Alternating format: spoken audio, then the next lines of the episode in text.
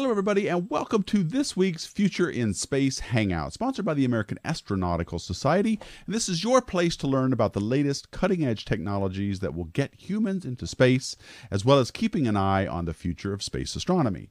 My name is Tony Darnell from deepastronomy.space, and I want to welcome everybody watching live, as well as those of you watching after the stream is over, because you guys uh, are also important part of these viewing audience as well.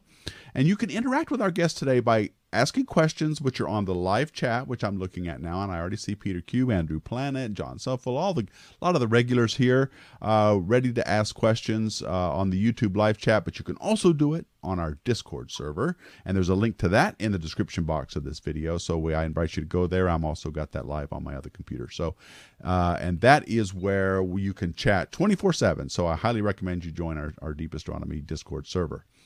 So I still check both of these things uh, after the chat chat is over or the live stream is over. So I can ask, all right, I'll try to answer my, your questions myself after we're done. So this week, we're going to be talking with members of a team that NASA uh, has that are designing a technological gateway near the moon. Now, last year, NASA announced that it would like to build something near the moon where astronauts will build and begin testing the systems needed for challenging missions to deep space destinations, including Mars. Now, the area of space near the moon is important because it will it offers a true deep space environment that will allow us to gain experience for human missions that push farther into the solar system. And it will also provide access to the lunar surface for robotic missions, uh, but also but it, when it does it'll also have the ability to return to Earth if needed that would be in a matter of days rather than weeks or months. So NASA's Gateway will have two phases. Phase one will use current technologies and allow us to gain experience with extended operations farther from Earth than previously completed. And these missions enable NASA to develop new techniques and apply innovative approaches to solving problems in preparation for longer duration missions from Earth. And phase two will confirm NASA's capabilities built for humans uh, that can perform long duration missions beyond the moon.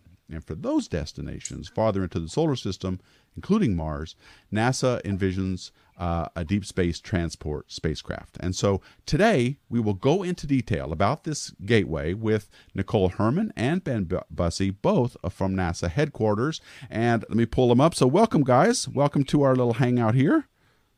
Hi, thanks for having us.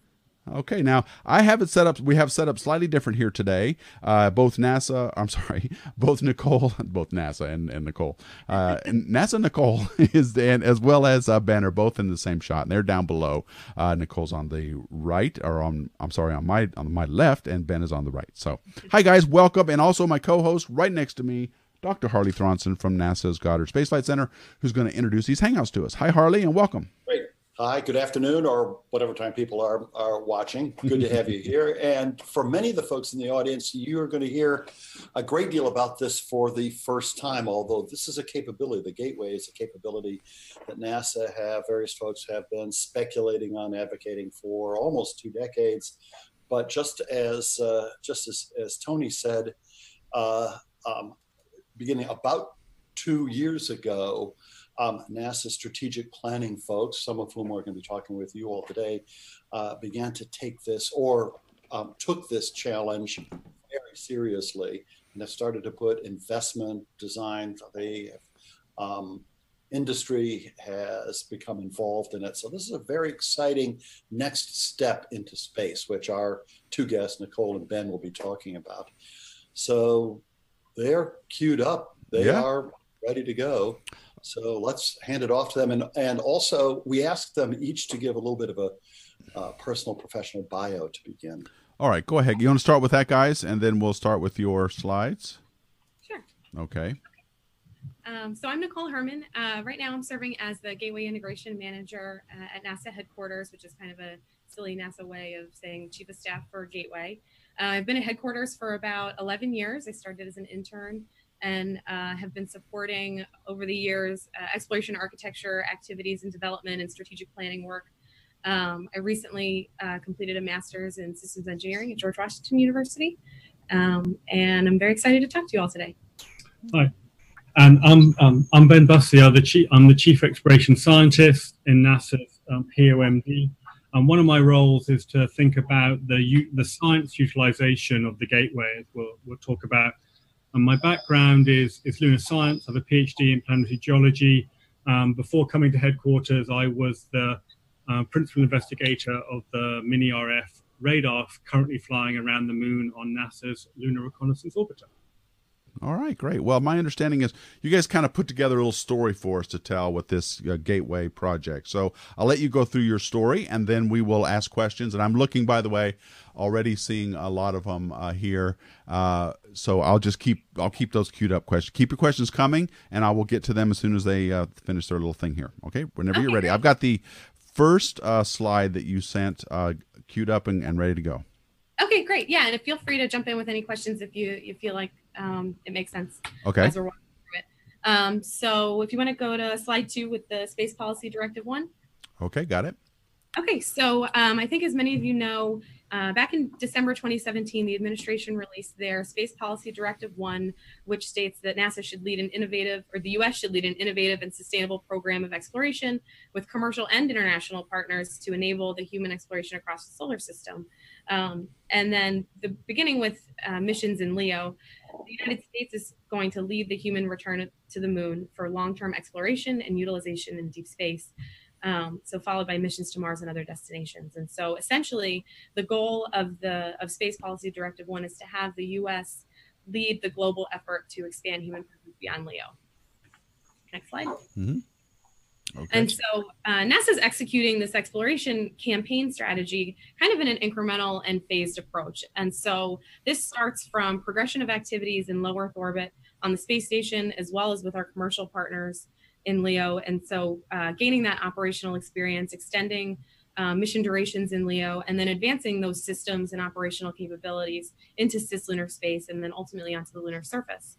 Um, and then also gradually transitioning towards missions beyond the Earth Moon system as our capabilities, our expertise, our systems, we build our infrastructure, and as we become more confident in our operational capability in deep space. Next slide. Mm-hmm. And so NASA and human spaceflight has been in organizing and kind of governing um, its exploration work around these what we call key strategic principles. Um, folks that have seen presentations and some of our senior leadership and, and public speakers before had seen these key strategic principles that we um, you know we try to scope the work that nasa is doing within these principles to make sure that what we're building and working toward is, is a sustainable exploration program. Um, and so we, we use our development activities and mission planning to, to make sure that they're aligned and, and guided by the principles. I won't walk through all of them, um, but I think what's kind of helpful for this discussion is to use those kind of in the context of how we're developing and building the gateway. So, for example, uh, fiscal realism is supposed to convey that anything that we do should be implementable within the buying power of current budgets. And so, um, as that relates to Gateway, you know, we need to make sure that all plans for implementation fit within our current budget horizon, but that we're also seeking partnerships, domestic and international, um, to to offset some costs for development and to also make sure that we're being fiscally responsible. Um, scientific scientific exploration, for instance um, as it relates to Gateway, as we're developing the Gateway, you know, we want to actively seek input from our broader science community, and Ben will talk a little bit more about that later. Um, you know, on how we can utilize the Gateway to enable new science, new exploration, but also make sure at the same time that we're we're building those types of requirements into the Gateway system as we develop. Um, another example: global collaboration and leadership. Um, so in addition to our US commercial partners that we are working with to develop concepts for the gateway, we're also actively working with the international community and our ISS partners to evaluate different approaches for implementation and different configurations um, and looking at international capabilities that can be used for a buildup of the gateway in cislunar space. Um, and then finally, another example, continuity of human spaceflight. So we want to make sure that we, uh, over the next few years, while we're advancing our exploration systems testing on the space station and we continue to conduct uh, important research, you know, and it's a real foodie festival. So amazing feedback. Meals I don't know what's happening. What's Hi. Are you guys seeing what we're seeing? We're good. What's yeah. that? Oh, it is. It's your sister. It's Ben's sister. Well, in the wrong link. Are you? How do I leave? Joey, you need to mute. Also, she may need, she linked in via the, What happened? Oh, look at that. I sent the wrong link. Close. so somebody uh, somebody's actually joined the spot. Yeah, that's the link you joined. There we go. There we are. Okay. My fault. Okay. Live TV. Yeah, the, the YouTube link is the one you want to share. She actually joined the hangout. So um okay. So we are back. So I had the um the We're still uh, on the principal slide strategic strategic principles. Right. There you go. I had also gotten us a little bit ahead, but a never mind. icebreaker.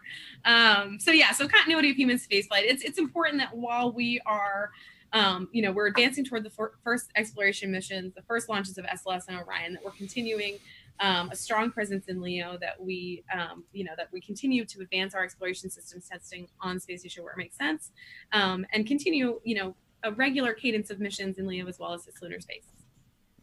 Next slide. Okay, all right. So the gateway um, configuration with all the colors. So over the last few years, um, there have been uh, several analysis cycles ongoing with um, within NASA, with our domestic partners, with our international partners, and through those analysis cycles, we've been able to tease out some of the the best concepts um, for gateway implementation that meet um, you know strategic objectives, NASA goals, U.S. objectives, meet our policies, and and the configuration that we um, have baseline and that we're currently working toward is the one that you're seeing on the screen. And so I'm just going to start um, from left to right and walk through each uh, module of the gateway and and what its role is uh, in the system. So the first element on the left, that's the power and propulsion element. So the PPE um, is the power and propulsion. It provides transportation for the gateway uh, in between cislunar orbits, and then it also provides the ability to perform orbital maintenance. Um, it'll provide attitude control for the gateway, um, and it'll also provide communications to and from Earth, space to space communications, space to lunar communications, and it can also support astronaut EVA com. Um, and it'll also deliver some of the systems that are necessary for deep space navigation, as well as docking and refueling. The next module is the European. It's a. It's called ESPRIT. That's an acronym for European System Providing Refueling Infrastructure and Tele- Telecommunications. Um, and so that's a structure that um, has a lot of different functions. It is a. It serves as a science airlock to facilitate experiments in deep space, but it's also going to have some augmented communications capabilities, some fuel storage and refueling capability for the gateway, um, and it'll also have uh, external payload capacity. The next um, module is what we're calling the US utilization module. And so this is a small pressurized volume that will be launched uh, integrated with the Esprit, and it'll provide for early utilization of the gateway as early as 2023. Um, and so some of the key functions that the utilization module will have uh, include additional docking ports. It'll have the ability to accommodate internal and external payloads, external robotic interfaces, thermal and power systems. Uh, so a lot of additional habitation capability. Um, and then next you'll see we have two um, two habitable volumes, and so we have two habitation elements. Um, the first one in the stack is the uh, one that's going to be internationally provided. And so, like I said, we've been working with our international and domestic partners. And so, um, our international partners would like to work with us on developing one of the habitat modules. And so, uh, with that, in addition to the the blue habitat module that looks like it's half hard structure and the other half um, expandable, that's because we're still working with our industry to determine, um, you know, which implementation of the habitat and the structures um, will will go with for the configuration. But across those two habitation modules, we'll have the the functional uh, capability, and it'll be distributed across those as well as the utilization element to support kind of full crew and life support needs. Um, and then we have logistics modules, and so logistics modules those will deliver um, crew consumables and cargo resupply, and it'll enable extended mission durations. Um, could provide additional science utilization, uh, technology demonstration capabilities, um, and then other types of outfitting and supplies that might be necessary for uh, missions, extending the longer missions in cislunar space. Um, and so the cadence of that will really just be determined and driven by mission needs. Um, then we have a robotic arm. You'll see, I think that is uh, F. And so this provides the functionality of deploying and retrieving payloads, uh, berthing uh, robotic spacecraft, and then it'll also be able to provide the gateway with contingency maintenance, maintenance, and also um, crew translation if necessary. And then finally, we have um, an airlock module. And so uh, the airlock will provide the gateway ultimately with the capability to enable EVAs, um, as well as the ability to have additional docking elements, additional refueling, observation ports, and then science utilization as well. And then you'll see also the Orion um, as the the vehicle that will be delivering the crew to the gateway initially, and so that will dock um, on the end of the the gateway to provide the crew.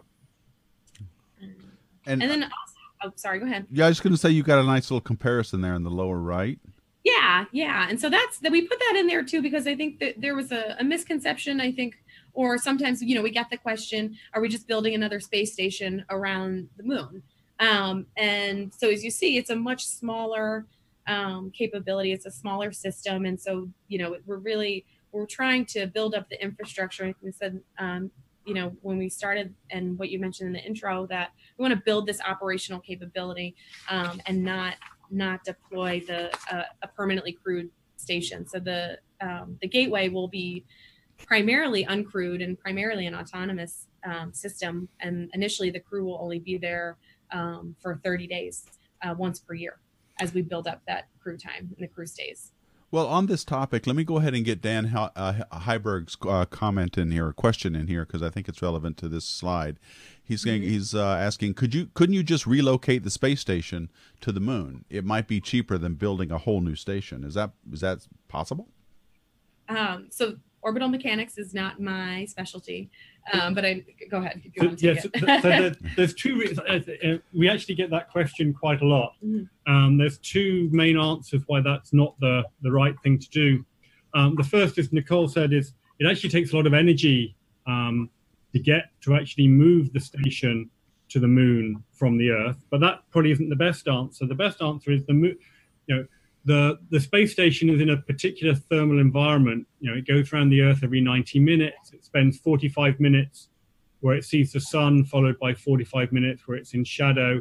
Um, to try and put it around the moon, you would you would have to design the thermal system, you know, totally differently. Um, so the thermal design is one reason. Just it would be it also um, a lot of mass that you'd you'd have to move to the moon.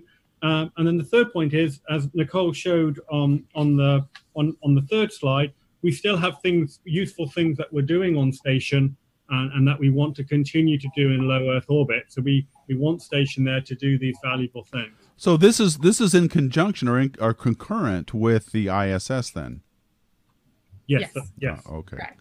And another another point, we want to gain the expertise and the operational um, capabilities to build up um, the space infrastructure, and so so gaining that expertise, uh, rendezvous and docking, and and those types of capabilities that you want to learn how to do in a deep space environment are things that we are using the gateway for as well. And that's a good extra point. So that you know the space station is protected by the Van Allen belts from a radiation environment.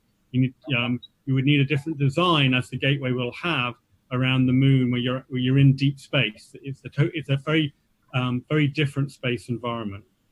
Okay, and while we're on a couple of questions, let me get, get Larry Keeses in. He's asking, uh, do any of these modules provide 1G?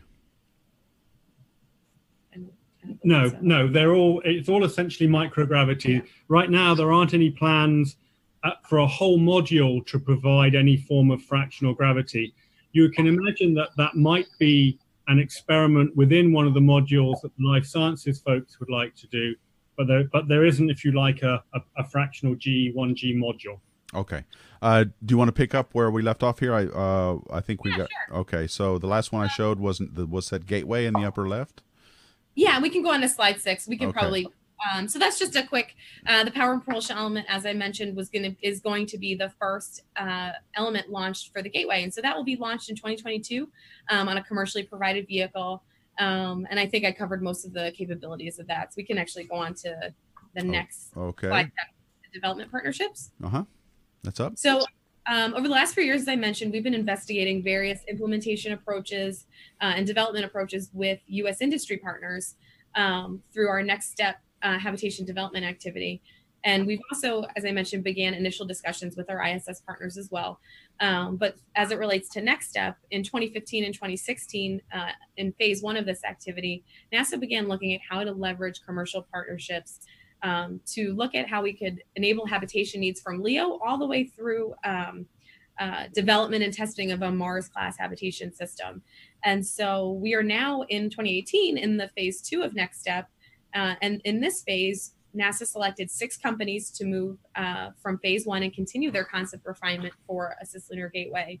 Um, but also in phase two, the companies were asked to develop ground prototype modules by the end of phase two um, for ground testing. And so we envision that those ground prototype uh, testing uh, to begin in early 2019. So we'll start receiving some of our uh, habitat prototypes from the partners you'll see on the screen here. Um, and so we have Lockheed Martin, who's going to be doing their testing um, at Kennedy Space Center, and they're looking at refurbishing um, their heritage hardware from um, um, uh, the space station. Uh, Orbital now Northrop um, is using their capabilities and and uh, with their uh, cargo activities, and they'll be uh, doing their habitat their habitat prototype testing at Johnson Space Center. Bigelow Aerospace is looking at expandable habitats, um, and they're going to be doing their testing in Vegas at their facility. And um, let me just point out, I, I, just want to interrupt you, Nicole, and point out to Raj Luthra, he had a question. Will there be a Bigelow expandable habitat module used on the gateway? And there you go. okay, go ahead. Yeah. So I just wanted to point that out to him. No, that's a great question. So one of on the um, the slide that we showed with the gateway configuration with all the colors, the domestic habitat, um, it was split. It kind of looked like you know we call it a Frankenhab. Um, half of it looked like a hard structure, and and half of it looked like a, an expandable habitat. That's because, um, as you see here, we've got six partners that are investigating various implementation approaches for what the habitat structure could look like, and so we have not um, we have not gotten far enough in our um, in our uh, analysis to determine which configuration we'll ultimately use for implementation, but it's being considered as part of our next step um, activities. Cool. Um, and then, so Boeing will be testing their prototype at Marshall Space Flight Center in Huntsville. And then we also have Sierra Nevada, um, who will be testing at Johnson Space Center as well. And then also NanoRacks, which is looking at um, converted uh, upper stages. Uh, and they'll be testing at Marshall Space Flight Center as well. Let me just point out, I lived many, many years in Louisville, Colorado, and I had no idea that those, yeah. those must be brand new uh, businesses there. I mean, they're just really? down the road from uh, Ball Aerospace in Boulder, so that's cool. Louisville. Louis, it's not Louisville, folks. It's Louisville. I know. It's you, you got to live there. You got to live there to know. Okay, go ahead. okay, so I'm going to toss it over to Ben. Um, okay. And I've got a, a, few slides now to talk about what we're thinking about regarding um, science utilization for the gateway. And if you go to slide eight, the question that comes up a lot is the um, what orbit will the gateway be in? And this will be in something called a, a near rectilinear halo orbit, which is an elliptical orbit where Perilune, or the closest approach to the moon, will be over one of the poles, and we can pick which pole, and it'll be about 1,500 kilometers over the pole. And then um, Apolune, the furthest distance, will be over the other pole, and that will be about 70,000 um, kilometers. And this is an orbit that's been picked. Um, it, it, facilitates access. There are different launch vehicles that can can reach this orbit. Um, it's a proper deep space environment. We're looking at how this orbit can help um, surface operations for the moon. It provides constant communication for the Earth, um, and we think the opportunity to do some good science. Then um, the next one, slide nine, this, um, this chart kind of summarizes how the gateway will be used. So I guess some key facts is, uh, again, to come back to the comparison with space station, you know, station has been permanently occupied by a crew for many years now. People should think of the gateway more as an untended platform that is crewed occasionally. And initially, we're thinking of a crew of four um, visiting the gateway once a year for anywhere in the 30 to 90 day range. And then for the rest of that time, the gateway will be uncrewed. And so, from a science utilization perspective, there'll be experiments that you, you, know, you need the crew there to interact with, but also most of the time, you're just going to um, have science experiments either bolted onto the outside doing remote sensing um, um, or, or inside. The, the gateway can also provide communications relay to, to CubeSats in the area or, or lunar CubeSats or even to landers on the, on the, on the lunar surface. So it, it actually opens up um, a communication capability for far side landers on the side of the moon that we can't see. Um, also, the, the gateway, we're looking at how it can be used as a sample return facility. So if, if there are robotic missions sending samples back from the moon, Mars, or asteroids, they would have the option just to, to come to the gateway and then return home with Orion. Um, so I'm actually, because we've, um, I'd like to jump forward a um, couple of slides now to number 11. And we're going to talk very briefly about a, a workshop that we held in Colorado. Because uh, clearly everything happens in Colorado. Um, um, back in February, and this was a, um, a workshop where we wanted to engage the science community um, um, to, to, to introduce the gateway to them in, in such a way that they could really start to think about what science might they be able to use it for. And the important part is we, we, we wasn't just sort of lunar and planetary scientists who, that were invited. Um, we we invited there was the earth scientists, the heliophysics, astrophysics, fundamental physics, life sciences, um, a broader community as we could reach. Um, and they we had roughly 300 people attend. Um, and and and the, the real goal was to to understand what science they would like to do and and to understand what would the gateway have to provide to help them to do that science. And if you go to slide 12, this just sort of summarizes the fact that we had um, we was well attended, uh, a mixture of of academia, government, industry, and international.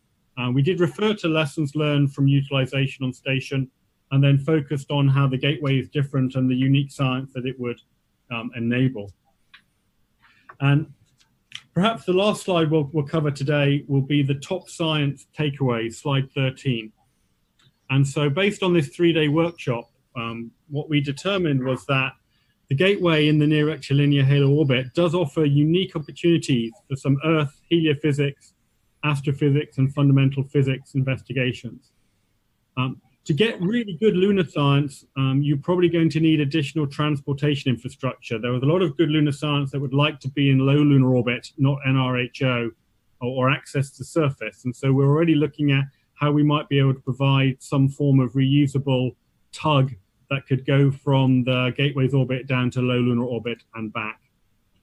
Uh, there was interest from the sample community who would like to mount sample collection material, um, sort of a bit like the Stardust and Genesis missions, onto the outside of the Gateway to collect a wide variety of, of different materials, including cometary, solar wind, interstellar particles, etc.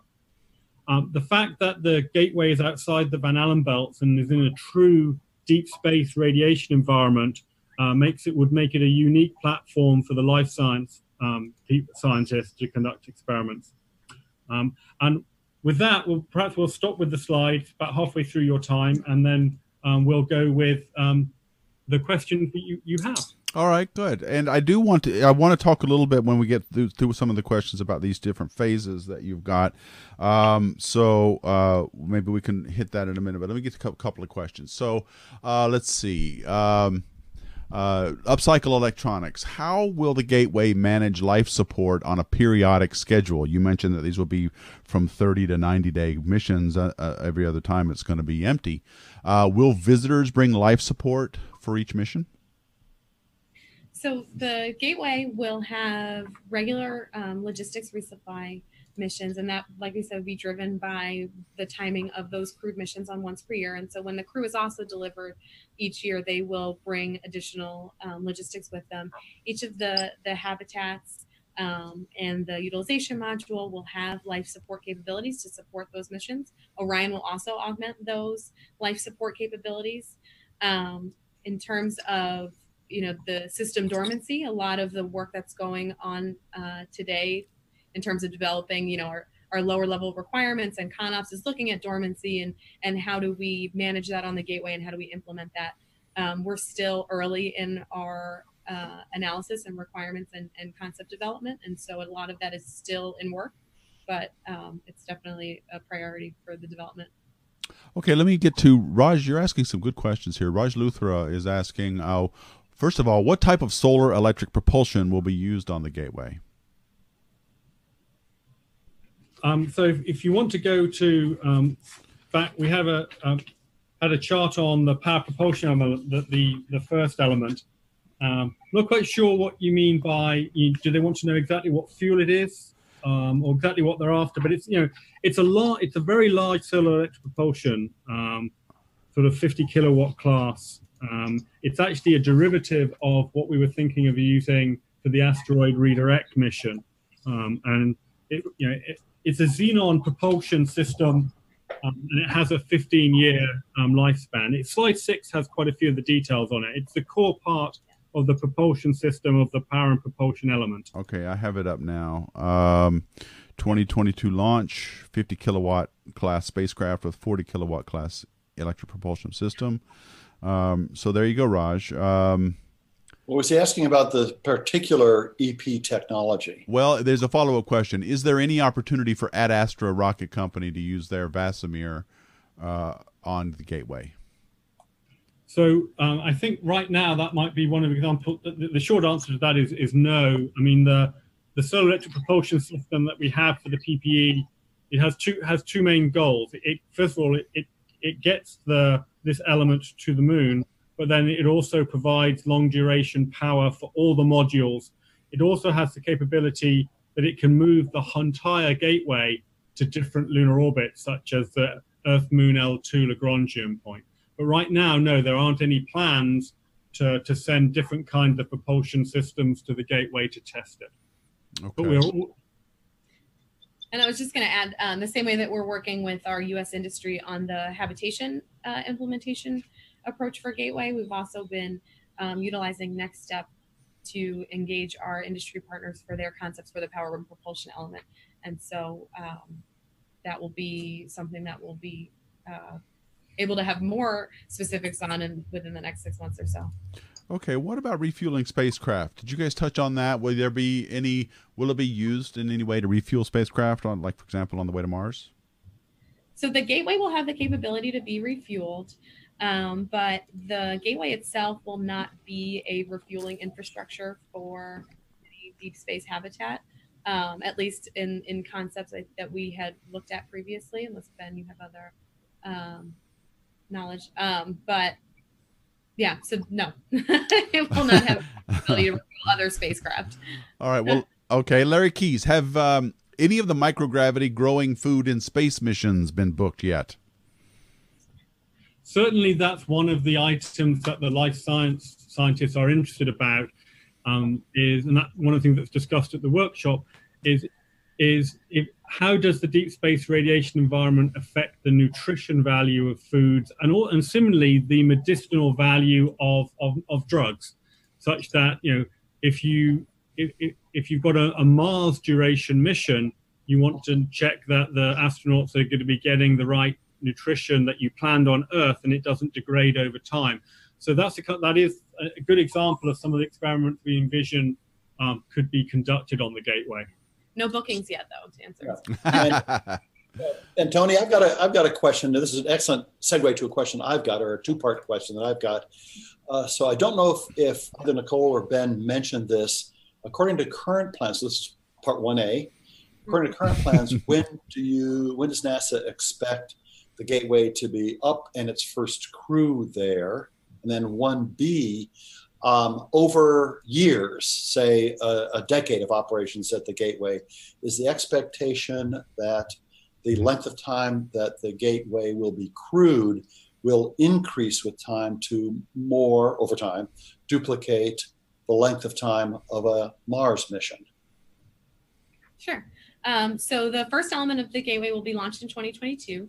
That's the power and propulsion element. And then following the power and propulsion element, we'll have that utilization module as well as the ESPRIT. So those will be launched together um, in a single launch package. And those will provide the early uh, crew capabilities as early as 2023.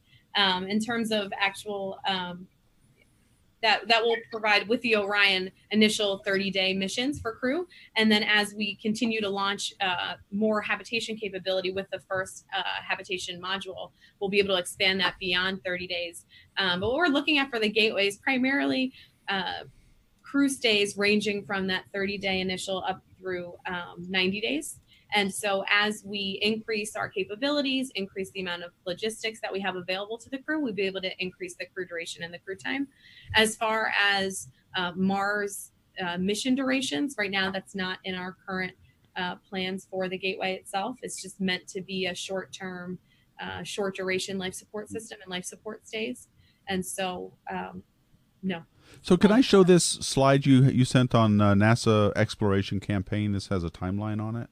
Yeah, this I have have to note for the audience, as I mentioned earlier, I don't see the slides, so that the schedule may have been on the the schedule may have been on the slides. No, no, so it my- wasn't yet. I haven't shown it yet. Uh, but Ah, I'm, I'm well, I still haven't seen the slides, so still. It's the number number twenty one is what you've got here. Can, Okay. I, can I put that up? Yes. Sure. Okay, good. So I'm showing it now, and on it you have uh, the top is listed as notional launches, and then you've got all of these different head head uh, uh, lines or uh, highlights. Uh, maybe you could explain this slide for us a little bit. Okay. Do you want to? You want me to take it? I don't. Okay. Um, so at a, at a top level, um, so uh, as an implementation of the space policy that we have, um, you know, expanding human presence again beyond LEO back to cislunar, uh, back to the lunar surface and exploring on the moon, uh, NASA is is implementing kind of a cross-cutting exploration campaign, working across the agency with our science mission directorate and our uh, space technology mission directorate to gradually advance our um, capabilities with uh, small lunar landers and then increasing that capability through various um, public solicitations working with private industry working with partners to increase that capability increase the the payload um, capability and size and lunar surface activity. Um, ben do you have any- Yeah. So in the short term, you know, I think we're in for um, a quite interesting few years. You'll see people are going to see lots of of, of progress. So um, we're looking at the something we refer to as as CLPS, commercial lunar payload services, um, and that's going to be using small commercial providers to put instruments onto the lunar surface to do science and take key data. The idea there is NASA isn't going to be the only customer for these landers. We'll be, we, you know, we might be a significant customer, an anchor customer, but not the only one. And we're trying to grow that um, that capability for that industry. And then, so, uh, and that's being led by the Science Mission Directorate, whereas the Human Mission Directorate, um, we're concentrating on um, larger landers, initially in the 500 to 1,000 kilogram um, capability in roughly 2022, and then growing that uh, and so that it's scalable for, for human landers to the lunar surface later in the 2020s. And then you see at the bottom on this chart, um, also additionally to this, we have the gateway uh, with Orion and SLS and the, and the deep space experience that that will give us. And this, uh, the last slide you sent, this path to the lunar surface, this is sort of embedded into the overall uh, campaign here. This is just uh, the part uh, from 2018 through 2026 that's going to get us through to the moon. Can I put that up? Yes. Okay, it's up now, and uh, maybe this is so you've got uh, we've got things going back from 2009 with LRO and then Artemis in 2010. Uh, we got Orion uh, debuting in 2020, uh, and then 20. Well, I'll just let you go ahead and and talk about this a little bit. This is sort of what I just said, but with better graphics. Right. Yeah. That's why. That's why I wanted to put it up. different visualization of the same graphic but if but if you're if you're if the audience are interested in um, in the Orion, you might well like to pull up slides 18, 19, and 20, which describe the first Orion missions. And slide 18 has something called Exploration Mission One or EM1. This is uncrewed um, There's a Orion lot on mission this one. that will go into lunar orbit and, and come back. And it's roughly a one month mission. Um, we're going to take advantage of this on, on, on slide 19, and we're actually flying 13 CubeSats that will be released um, en route to the moon during EM1. And then, and then the first crewed Orion SLS mission um, is EM2, which will do a loop around the far side of the moon and come back. And that's roughly a nine day mission. Okay, and and you are relying. I think I don't. I think you might have mentioned this earlier, but I'm going to reiterate. You are relying on the Orion uh, module for the human uh, uh, crew capsule, and then there's the SLS is the launch system you're going to use, right? That is correct. Okay, so this is all built with that with that in mind. Okay, let me. All right, so um, uh, there is. Um, let's see. I was. We talked about refueling. It's not going to be used for re- refueling. Um, and the science that's going among the science that's going to be done because this is happening outside of the uh, Van Allen belts, as you point out. The uh, the we really don't have any experience with long duration uh, exposure to space uh, other than what's on the space station. Correct? We don't. I mean, the, other than when we went to the moon in the '60s and '70s, this is a uh, this is a brand new area for us, isn't it? As far as experience goes. Yes, that's right. I mean, the Apollo missions are are the, are the only deep space human exploration um, experience that we have. We obviously have a lot of good robotic experience, but if you're talking about human exploration, then, then yes, absolutely. That's a good kind of the secondary payloads. Some of the the payloads that we have on EM1 have biological payloads, and so we're using EM1 to kind of to deploy those CubeSats, test the deep space environment on some biological payloads, and and get those early results so that we can use those to inform the crew missions that are following. And when you say biological payloads, what do you mean? So one of the CubeSats, um, BioSentinel, will have active yeast cultures. Um, and so it'll be the first time that a biological sample has traveled beyond LEO since um, since Apollo. And so uh, there'll be one on the SLS, so it'll be one of the CubeSats there, and then we'll have the control experiment um, on Earth, and that'll be sending data back for us on the how the the, um, the DNA responds to the deep space environment. Okay, one plot. You're asking a question I don't understand. What is the maximum level of connections that the gateway can have? Oh, I get it. Okay, so you've got this thing designed as a module, little little different connectors. So how big can yeah. this thing get?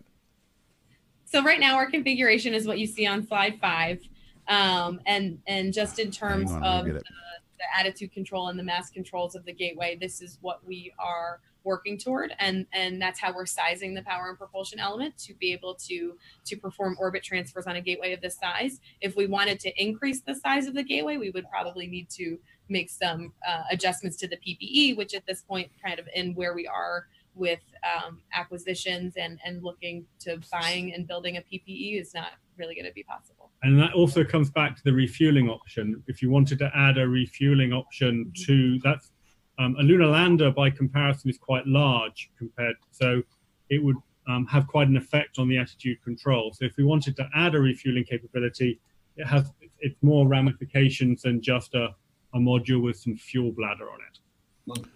And that brings up a question that I'd like to ask. Another question: um, human lunar landing, which of course is a uh, is a really attractive capability out of um, the gateway. So, what's the current thinking? about or opportunities working with American industry or with potential foreign partners, international partners, and so on, about uh, using the gateway to stage human lunar surface missions. So that is something that's being looked at right now about how exactly um, the gateway is beneficial to humans to the lunar surface. I mean, there's various examples that um, initial thinking that's gone into do you know you could do things like send the descent stage down first to lunar orbit um, then you then the crew could leave the gateway in the smaller ascent stage, go down to low lunar orbit, dock with the, and they would have the gateway there as a safe haven, um, much closer than the Earth if they had a problem. So we are looking at how exactly the, um, the gateway feeds into the lunar surface transportation architecture. Mm-hmm. Um, Upcycle Electronics has a good question. Let me. Uh, get, this one has to do with the international aspect of this uh, of this uh, program. The uh, NASA, I know, is, is always got a lot of international collaborators on a lot of things that it does. But will, but Upcycle Electronics is asking, will other countries uh, currently excluded from the ISS be able to participate in the Gateway mission? Absolutely. And so, uh, where we are right now with our international partner um, collaboration, so so our partners on the International Space Station, that was a natural pathway for us to explore um, ha- you know, with the, the operational experience that our ISS partners have in building habitation capabilities, construction, constructing large in-space systems with the ISS, um, we worked with our ISS partners to understand what kinds of configurations and concepts that they working all together collaboratively, how we could build a gateway um, with those with those agencies and with those partners. Um, that being said, we are open to, uh, and there will be on ramps for other interested partners, um, other agencies to collaborate and to join on the gateway. A lot of the work um, that that uh, Ben and, and the utilization and science community has been doing for the Gateway is is working with um, non also non ISS partners to to talk about um, through the science workshop about additional payloads, experiments, um, and different systems that could be used on a future gateway. Okay, now I don't. I, I've I lost your question, Peter Q, but I remember it as it scrolled by, and I he wants to know about the. Is there going? Oh, here it is. Uh, is there? Uh, is there going to be a new Canadarm? And, and, and to follow up, how did Canada Canada get to be the arm expert? Did they did they just did they always they did they go into this thinking you know what we're going to corner the robotic arm business, did. and Almost they did. Exactly, that's almost exactly now, if you right. want a robotic arm, you got to go to Canada. It's like a monopoly. But anyway, are you going to get a new one for this? Well, so you'll see on slide five that our, our baseline configuration right now does show a robotic arm. Um, and, you know, we're talking with our partners, we're talking with industry, um, trying to understand the, the best way to design um, that that arm. Um, right now, you'll see that is going to, um, as we show, it's a, the pink color on the graphic. So we're looking to have that be an internationally provided element. Um, and so, you know, we found that that has great utility for a future gateway in terms of um, berthing modules, assisting with science experiments and payloads, and, and also supporting E EVAs. Okay. Ben may, ben may know this better than I, Ben, but I believe uh, five, six, seven years ago, the Canadian Space Agency formally established uh, space robotic arms as a priority for the nation. Of course, then then uh, they had to identify the industrial partner. We know who that is, and so on. But they set uh, robotic arms, robotic capabilities, as a national priority for space exploration. Am I remembering that right? Yes, I think you are, because as people will know, they provided the arms for shuttle and station, and so they have a very um, a lot of very good expertise in that area. So I think you are correct. Okay. Asciano Vitale, you asked the question I was coming to next. Will it have any telescopes on it? Oh, I know the answer. So yes, so um, one of the um, one of the outcomes of our our workshop was to think about what science would you would be enabled by the gateway, and in fact, there was a lot of uh, a lot of interest from a whole re- like earth scientists, heliophysicists, um, astrophysicists. Yes, a lot of interest in externally mounted um, cameras looking in all sorts of directions. So most people don't automatically think of sort of a gateway around the moon as a good place to do earth science. And we were really pleasantly surprised by the response from that science community. Um, they really like the fact that you can look at the full disk Earth um, from 400,000 kilometers away and see how things change over all phases. So just like you see new moon and full moon on from Earth, you see. You see a new Earth and full Earth from the moon, and that allows you um, to to investigate, uh, do science investigations. Uh, even the exoplanet community were were interested because one thing to, to do is to have a camera on the gateway. That how do you actually determine that Earth has life on it? You could do things like glint off the ocean, chirality measurements of forests. But the idea is having an instrument on the gateway determining if you reduce the Earth to one pixel, how do you know there's life there? That could help potentially with developing the next generation of, of exoplanet cameras. And and finally, the, the heliophysicists were, were interested in um, in taking measurements from the gateway of the sun because it's it's about a quarter of the distance to the DSCOVR satellite, and they, there was definite interest in in science that you would do from the, from that distance. So yeah, I suspect there'll be a lot of telescopes um, on the outside of the gateway covering a wide variety of the electromagnetic spectrum. That's an interesting idea with the exoplanets because, of course, you'd want to get some sense of what Earth might look like as an exoplanet from a distance. And so, this Yeah. would be a good way where you could get the reflectances of the different kinds of vegetation and things like that from slightly far away. It would also be a good thing to do from the L2 point, but that's a different topic. Um, so, let's see. Uh, Adam Synergy sounds like the astronauts will be busy throwing CubeSats out the airlock. maybe, maybe. Um, Susan Hunter, they did they did mention the Bigelow uh, the Bigelow expandable modules, and that is a part of the plan. We talked about that earlier on. Uh, so yes, that is um, that is part of it as well. Um, Well, oh, just to be clear, it's a it's a possible. But It, it's one of the investigations. Yeah. So we're looking, we're still um, uh, working with our R6 partners under NextSTEP to determine um, how we will implement. Okay, well that that brings me to the point I want to bring up now before we leave, and that is that is this this is a serious thing NASA is going to do, or are you just planning on seeing what's possible and what we can maybe get some companies to do and what it would look like if we could do it? In other words, is this a, a an actual funded thing that NASA is going to do? This is this is a serious thing that we're doing. Um, uh, the power and propulsion element, like we mentioned, um, the draft uh, request for proposals went out this summer, and the final solicitation for that procurement will go out this fall for the U.S. companies, and we will begin um, the procurement and building that uh, next in 2019. And so that will be launched in 2022. So the first element of the gateway is is the real deal. Only four years away. Yeah. Awesome. And when will you select the um, the industrial winner? So that's a great question. Um, so we're using NextSTEP not necessarily to down select to one company and select their concept for implementation for the gateway. Um, as you mentioned, so the gateway you saw with all the colors and the different modules, um, the implementation of gateway is going to have multiple providers. And so we'll have a, a, domestic provider for that PPE, which will be selected through the solicitation process.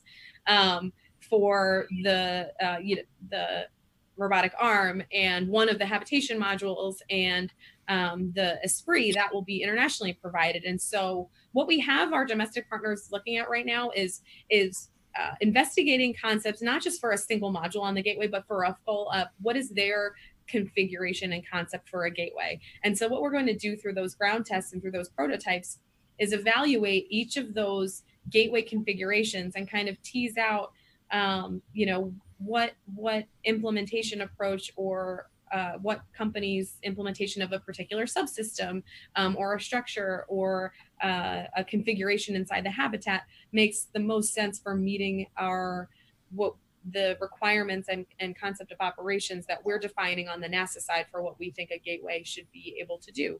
And so um, I think what you'll see in the next couple of years is is not necessarily a winner or a down select of one um, provider of a gateway and, and a, a, building of that, but a selection of um, you know a, a, lead for for the U.S. habitat, um, a lead for a particular subsystem or, or element or module. Um, but there won't be one company or or agency that provides all of it.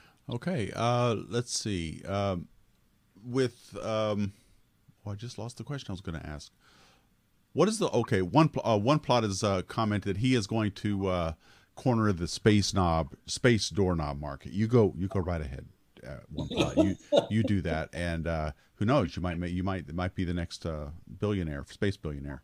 Uh, sound. Let's see. Uh, what uh, one plot? What is the life expectancy of the gateway? Uh, will the life expectancy of the gateway be affected by the radiation, or can it last like the ISS? So um, each element of the gateway requirement for each element is that it needs to have a minimum of 15 years of on orbit um, on orbit uh, life lifetime. And so um, what that means is, you know, as the there is so the short answer is no, there is not a a um, an end date or a lifetime for the full gateway system. But as these elements reached kind of that that 15 year um, uh, minimum lifetime requirement. We'll do the same thing um, that that been done on space station 2 you know what maintenance needs to be performed analysis of of upgrades or systems that need to be refurbished or refined um, you know we want to always maintain that continuity of human spaceflight and so i don't think you'll ever see a, a gateway being abandoned in cislunar space or uh, you know, we want that to be a core part of our deep space infrastructure. And so, you know, we're making sure that the requirements that we're building today will be sustainable to to make sure that we are really and truly building that deep space presence that's sustainable and can can sustain. Well, good. And, and a related then follow up question, I'm going to ask Raj Luther's question, which is uh, once the ISS is retired, uh, what will happen to it? Uh, uh I suggest moving the ISS to the Lagrange point for a later use, and if not useful, create an area where it can become a museum. So we've already talked about what it's going to take to move it, so that's not really going to happen. Getting it to the L2 point, I think is like yeah, uh, but the the the basic point of uh, what will happen to the ISS once it's retired. I mean, there was talk about I believe the Trump administration wants to privatize some of the ISS. Uh, we're gonna we've got funding, or NASA has funding for us uh, up to a certain point, and then it doesn't. Uh, what's going to happen to the ISS? So, you know, one of the things we've been tasked to do is to look at commercialization. How can we Right. allow station to be used by by industry? Um, one big, you know, one thing to remember is you can't just take station to a higher orbit and leave it. It takes it's it, it, it's different technology to the gateway in that it does require a crew to be on board to keep it running. So I think uh, you know NASA's been given the task to work out how it cannot be the only user of station, and so we are currently looking at how to implement that by the time frame we've been given.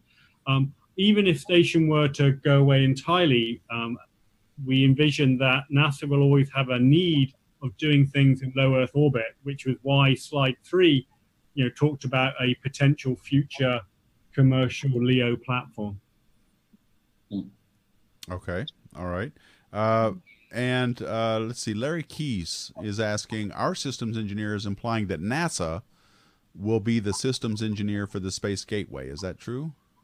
Yeah, that's correct. On um, on slide five, you'll see that we have, you know, while we'll have U.S. providers, international providers um, for different elements, NASA is going to maintain um, its role as the lead architect and integrator for the gateway. Okay. And um, finally, I'll just leave uh, Raj Luther's question. Uh, do you have any details on the deep space transport? So the deep space transport um, was or is envisioned to be uh, ultimately the system that that provides the transportations from human uh, for humans from cislunar space to the Mars system.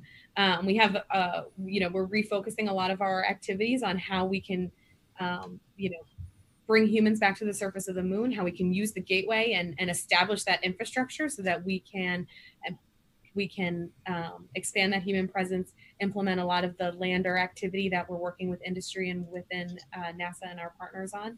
And so the deep space transport um, has always kind of been uh, a later phase activity, but we, you know, we're still um, we have our eyes on Mars, and and we want to make sure that any any system or capability that we're building today with Gateway or lunar surface systems that that we have extensibility of those systems to, to future Mars systems.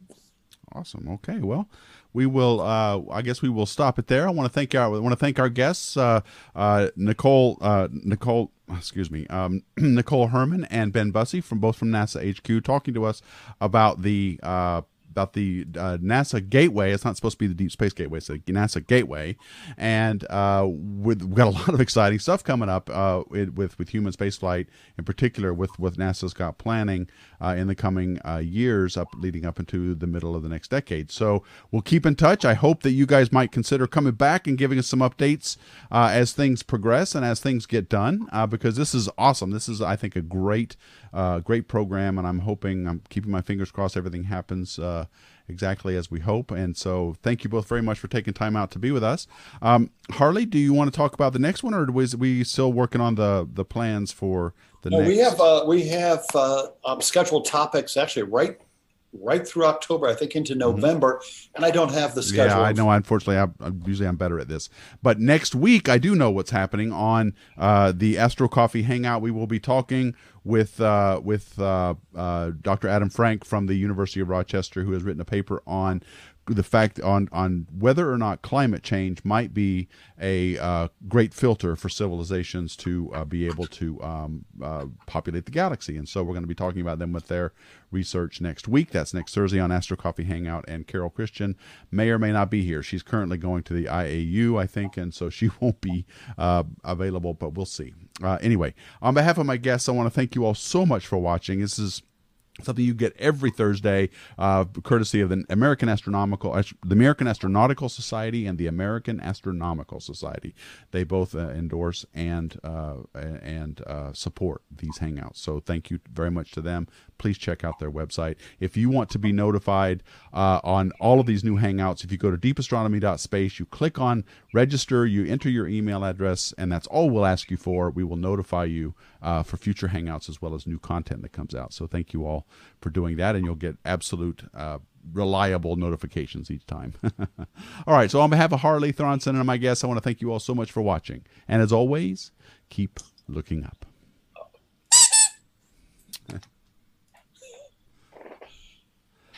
Okay,